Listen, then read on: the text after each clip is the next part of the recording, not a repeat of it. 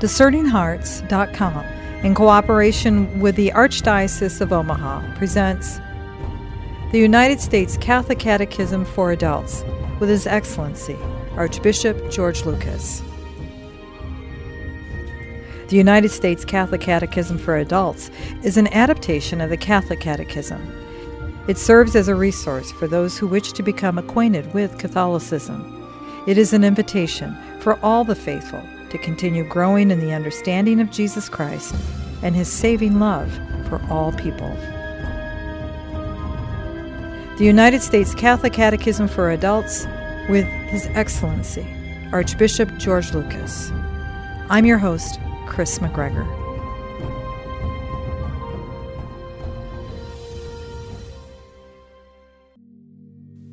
Chapter three.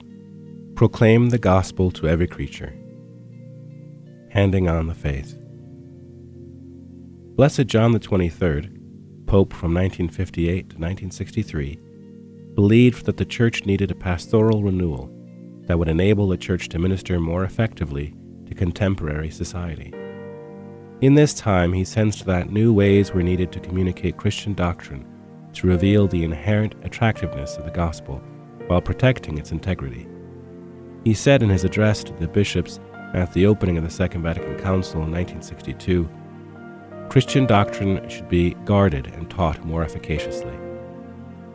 When he spoke about the Church as being the source of unity for all peoples, he based his teaching on Jesus Christ, the one and only Savior, who prayed at the Last Supper, "that they may all be one, as you, Father, are in me, and I in you." In his opening address to the bishops on October eleventh, nineteen sixty-two, Blessed John the twenty-third explained his vision for the Second Vatican Council, the twenty-first Ecumenical Council. He proposed five points for achieving this goal. one. Be filled with hope and faith. Do not be prophets of gloom. Divine providence is leading us to a new order of human relations, which by men's own efforts and even beyond their very expectations are directed toward God's superior and inscrutable design. two. Discover ways of teaching the faith more effectively.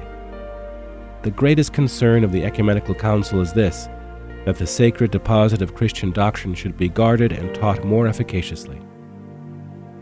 three. Deepen the understanding of doctrine.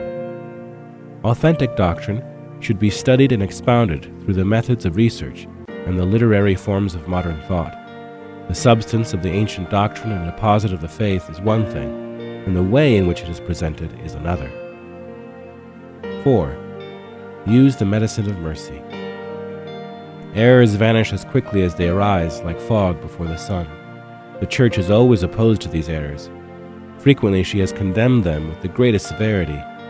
Nowadays, the spouse of Christ prefers to make use of the medicine of mercy rather than that of severity.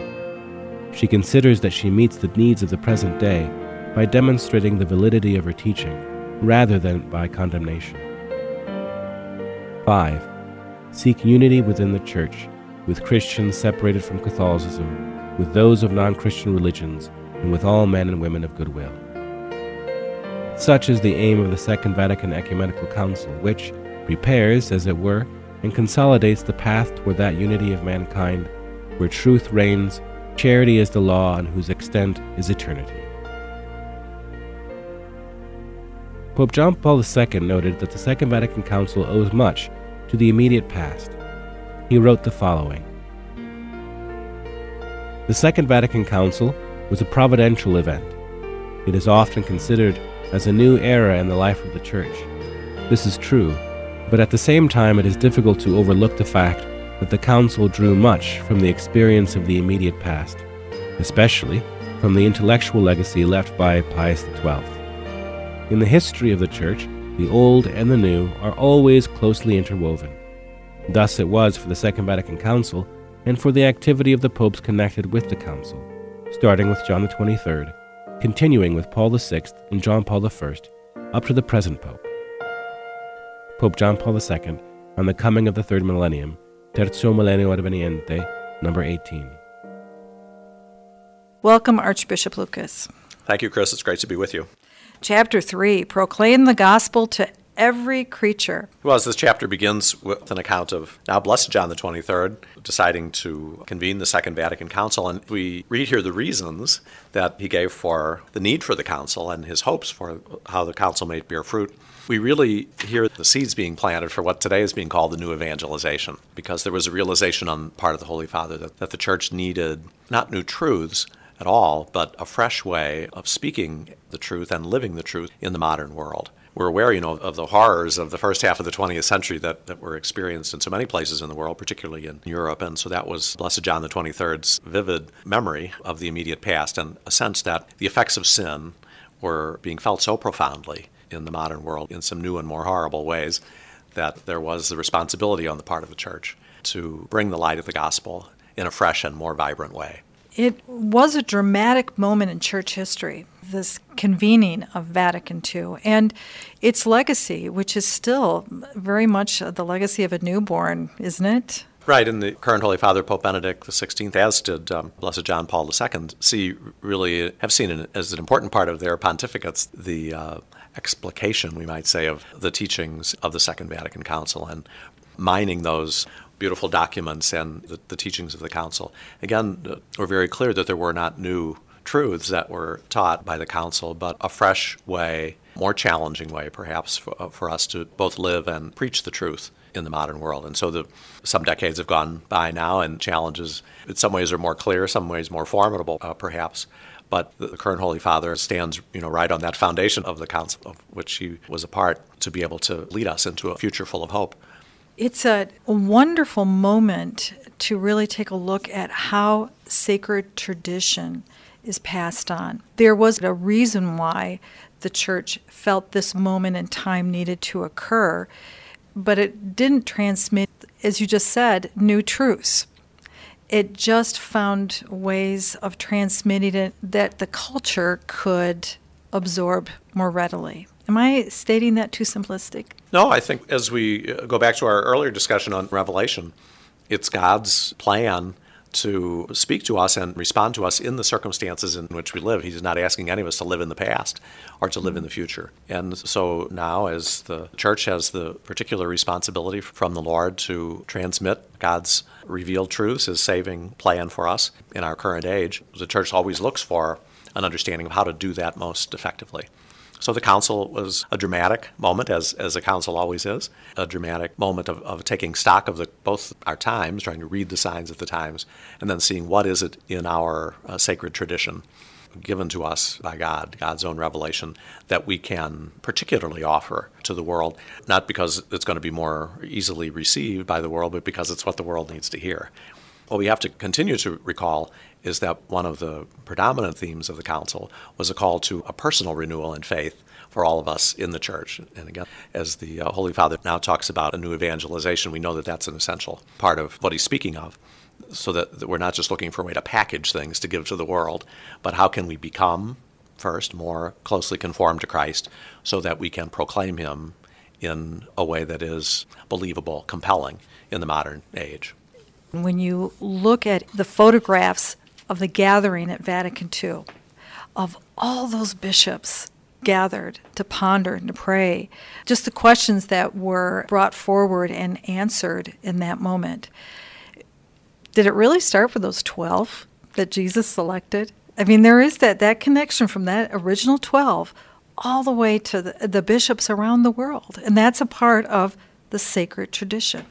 And the, the sacred tradition of our faith is rooted in the apostolic tradition, in the relationship with Jesus and the apostles, in the truths that he communicated to them in his person and, and in his teaching, and then in the commission that he gave them to see that the truth is proclaimed in every place and in every age.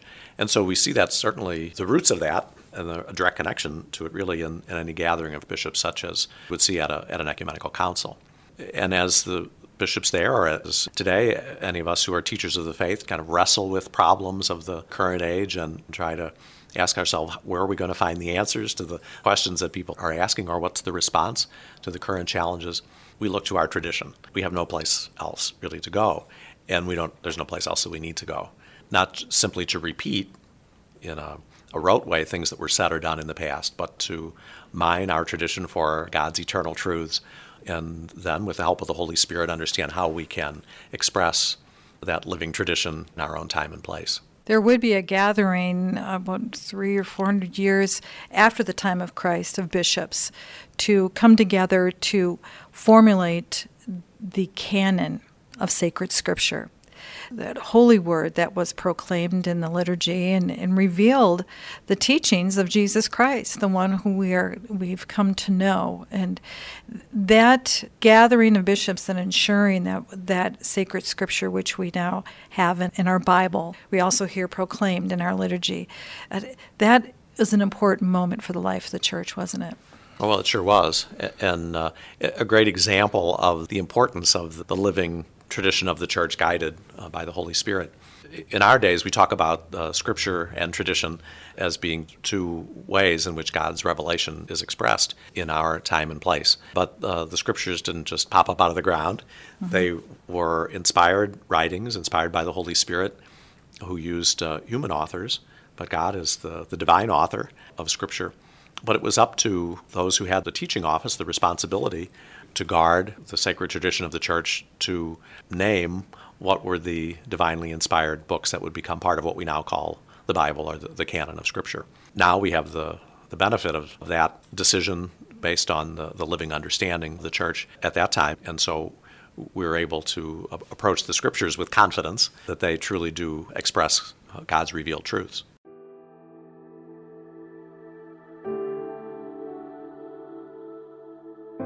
A meditation found in the United States Catholic Catechism for Adults. Go gladly to the sacred text itself, from the Second Vatican Council on the Bible. We forcefully and specifically exhort all the Christian faithful to learn the surpassing knowledge of Jesus Christ by frequent reading of the divine scriptures. Ignorance of the scriptures is ignorance of Christ, Saint Jerome.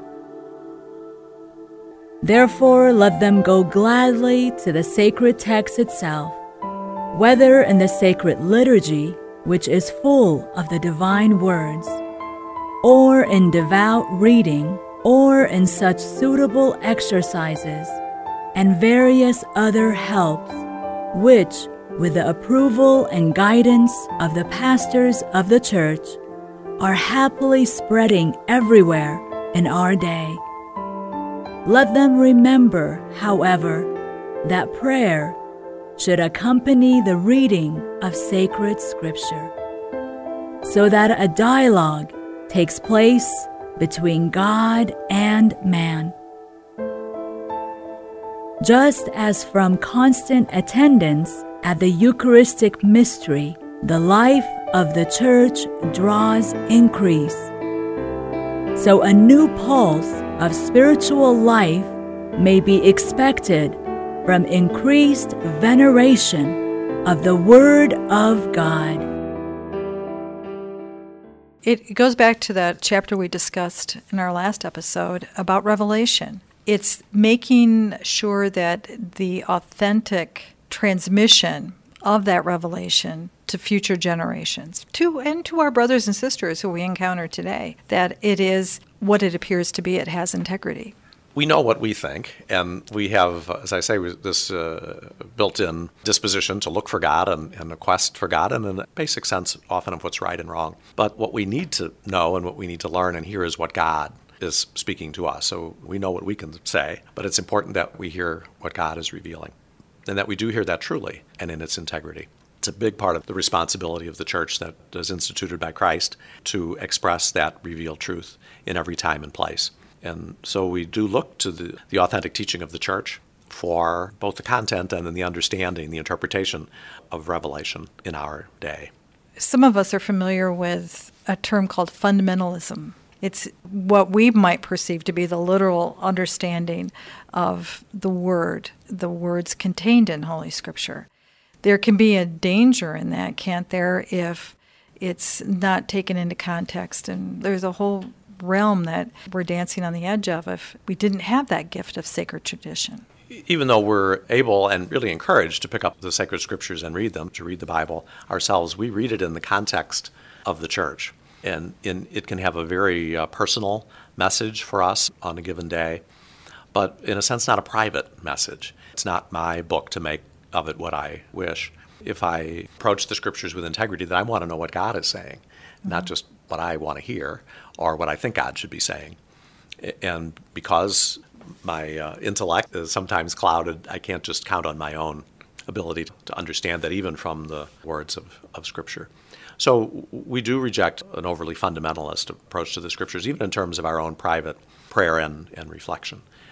We uh, look to the Church to help not only have the Bible, but also to understand what it's saying and, and what it's calling us to, who it's calling us to become. The, the Church would never desire for us not to have that personal encounter with Jesus in His Word, but it does have aspects, as you just said, that in, it reaches out in many other areas, because if we know Jesus and we've come to find Him in His Word and we want to live that out, it can have ramifications in how we treat our neighbor, how we navigate in the culture. And it's important to know exactly what was transmitted by Jesus. That gives us that guidance, doesn't it? Yeah, it certainly does. And of course, it's another one of the great gifts of the Second Vatican Council, to really call Catholics to a deeper knowledge and love of the sacred scriptures, to incorporate them, the scriptures, more fully into our liturgical celebrations, to encourage the study of, of the scriptures. We see so many people these days involved in scripture study, which is a, a beautiful, a beautiful thing, a great gift to the church, and I think a great enrichment in, in Catholic life.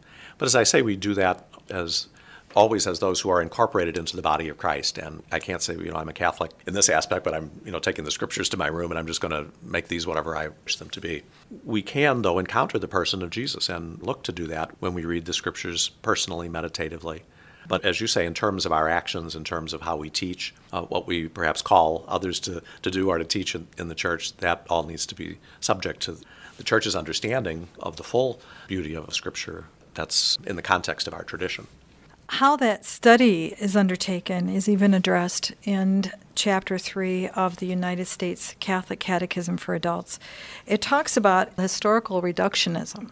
That's something that the, the church is even standing up to say, wait a minute, we must be careful about how we look at the scriptures. That's right. We don't want to be too mechanical in either our uh, use of the scriptures and teaching our understanding of how the scriptures are to be interpreted.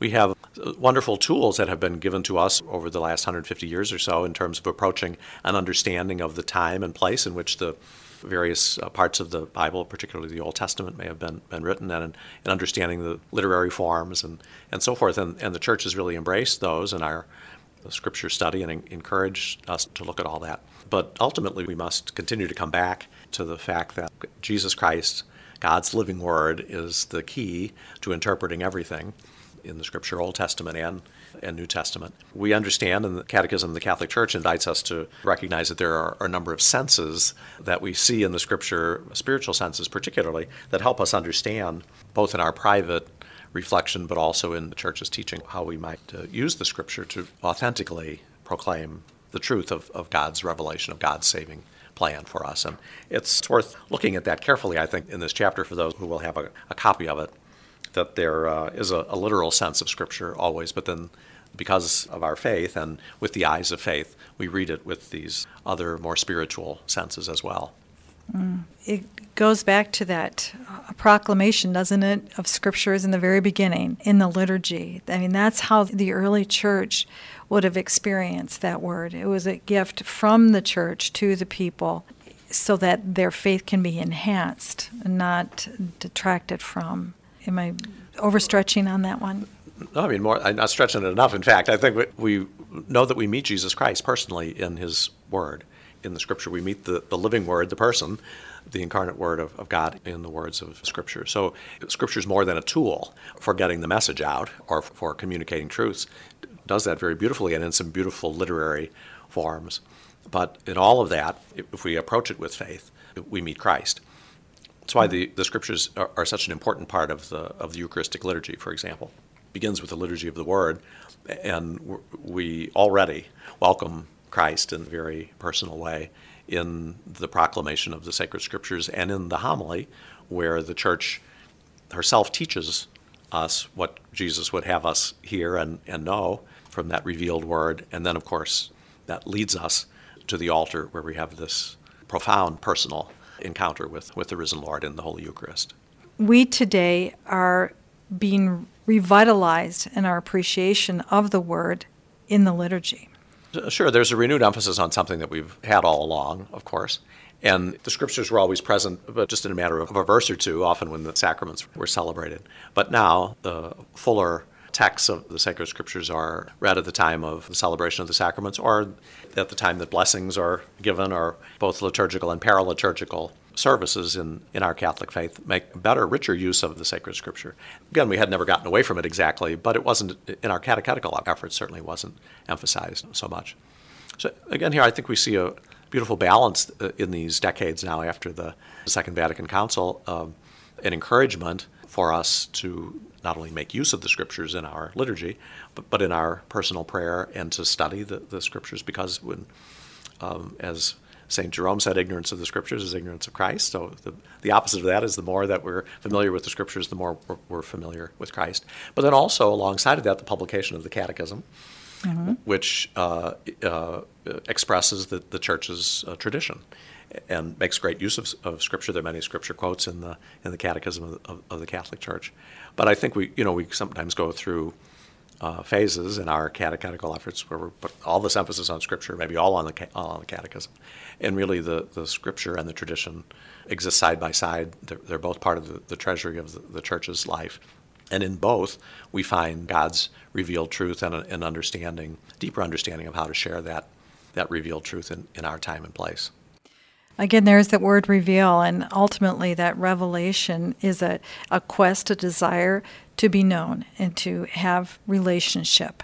And so really, from what I'm hearing as you break this open for us, is that it's in all things, it's prayer.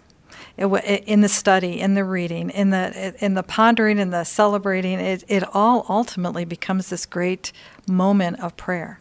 And of course, this adult catechism that we're looking at has an opportunity for prayerful reflection in, in each of the chapters. And one of the major pillars of the Catechism of the Catholic Church, as we know, is prayer, the, the fourth pillar. So ultimately, both this catechism that we're looking at and, and the larger one end up there. And of course, it's, it doesn't mean we just end up there. We, we start there too. Anybody who really wants to, uh, has a desire for a, a deeper knowledge of God's revelation, wants to be more open and receptive to be able to have what, what God is offering us and to uh, to live it, there's no better place to start than prayer. And even if we feel that our prayers are kind of puny and we don't know how to pray very well, God's very clear to us that all of our prayers are heard, and the most humble ones may be heard, heard the loudest. And then, of course, after we've studied the, the Scriptures or, or studied an aspect of, of our sacred tradition, it's great then to bring that to our prayer, to give thanks to God for revealing His saving plan to us, and to pray for the ability, the will, the desire to, to accept it and to, to live it. A prayer found in the United States Catholic Catechism for Adults. From Saint Augustine's Confessions. Let your Scriptures be my chaste delight. O Lord, perfect me and reveal those pages to me. See, your voice is my joy. Give me what I love. May the inner secrets of your words be laid open to me when I knock. This I beg by our Lord Jesus Christ, in whom are hidden all the treasures of wisdom and knowledge. These are the treasures I seek in your books. So in this journey through the United States Catholic Catechism for Adults, we really have uh, the, the opening chapter acknowledging and affirming that quest that's in our hearts to be known, and God who wants to be known and is seeking us. Then we are shown that in His revelation there is the attempt to break through into our hearts. And then in this chapter, how we can begin to seek Him confidently, in integrity, authentically, uh, through the Scriptures, and how those are formed. So it's it's really quite a, a beautiful synthesis that the Catechism is taking us through. It's true, and I think we're now at the point where we begin to see that those of us who have the blessing of the Catholic faith and who have been living it have the confidence that we do receive God's revelation through both the scriptures and, and the tradition of our faith. And again, it's spoken to us now right here where we live in the circumstances of our present day, that it can be embraced here and, and lived. There's so much more, and even in the conversations that we're having, we can't even begin to possibly touch all the different roads in which each chapter takes us. So, I mean, would you say we should highly encourage folks to pick up a copy of the United States Catholic Catechism for Adults? It, it should be in every Catholic home, shouldn't it? Well, I think so, and, and uh, you know, I hope our visits about these various chapters will encourage people to do just that, and, and to maybe look for uh, ways that, even in, in group settings, the, the Catechism might be helpful for people who have been lifelong Catholics, but also maybe in R C I A programs or in other study groups where people who very much have the faith and love it uh, want to continue to grow and, and to have a, a deeper experience of, of God's love for us in Christ. Well, this will be the uh, well, just the opening of our discussions about Scripture, because as in most Catholic experience, it is interwoven, part of the makeup of our lives. And so we'll be hearing more and more about that. Uh, any final thoughts on the closing of sacred tradition in this discussion? I think we recognize what a, what a great gift, and we say this very humbly, that, that we have in our Catholic faith, with the, the teaching office, the magisterium, given to Jesus first to the apostles and that passed down from them through the Holy Father and the bishops in, in every age, to have the confidence that uh, in the teaching of our faith and in our proclamation and understanding of the sacred scriptures, we uh, are meeting Christ himself, hearing his voice in our time and place, and have really a, a pearl of great price to share with our brothers and sisters in, in our neighborhoods, in, in our families, uh, in our current culture. Thank you so much, Your Excellency. Thank you. You've been listening to the United States Catholic Catechism for Adults with His Excellency, Archbishop George Lucas. To learn more about the United States Catholic Catechism for Adults, go to U S C C B dot org, the website for the United States Conference of Catholic Bishops, or you can find it at any fine Catholic bookstore. To hear and or download this episode, along with many others, go to discerning hearts dot com. This has been a production of discerning hearts dot com in cooperation with the Archdiocese of Omaha. I'm your host, Chris McGregor. Join me next time for the United States Catholic Catechism for Adults with His Excellency, Archbishop George Lucas.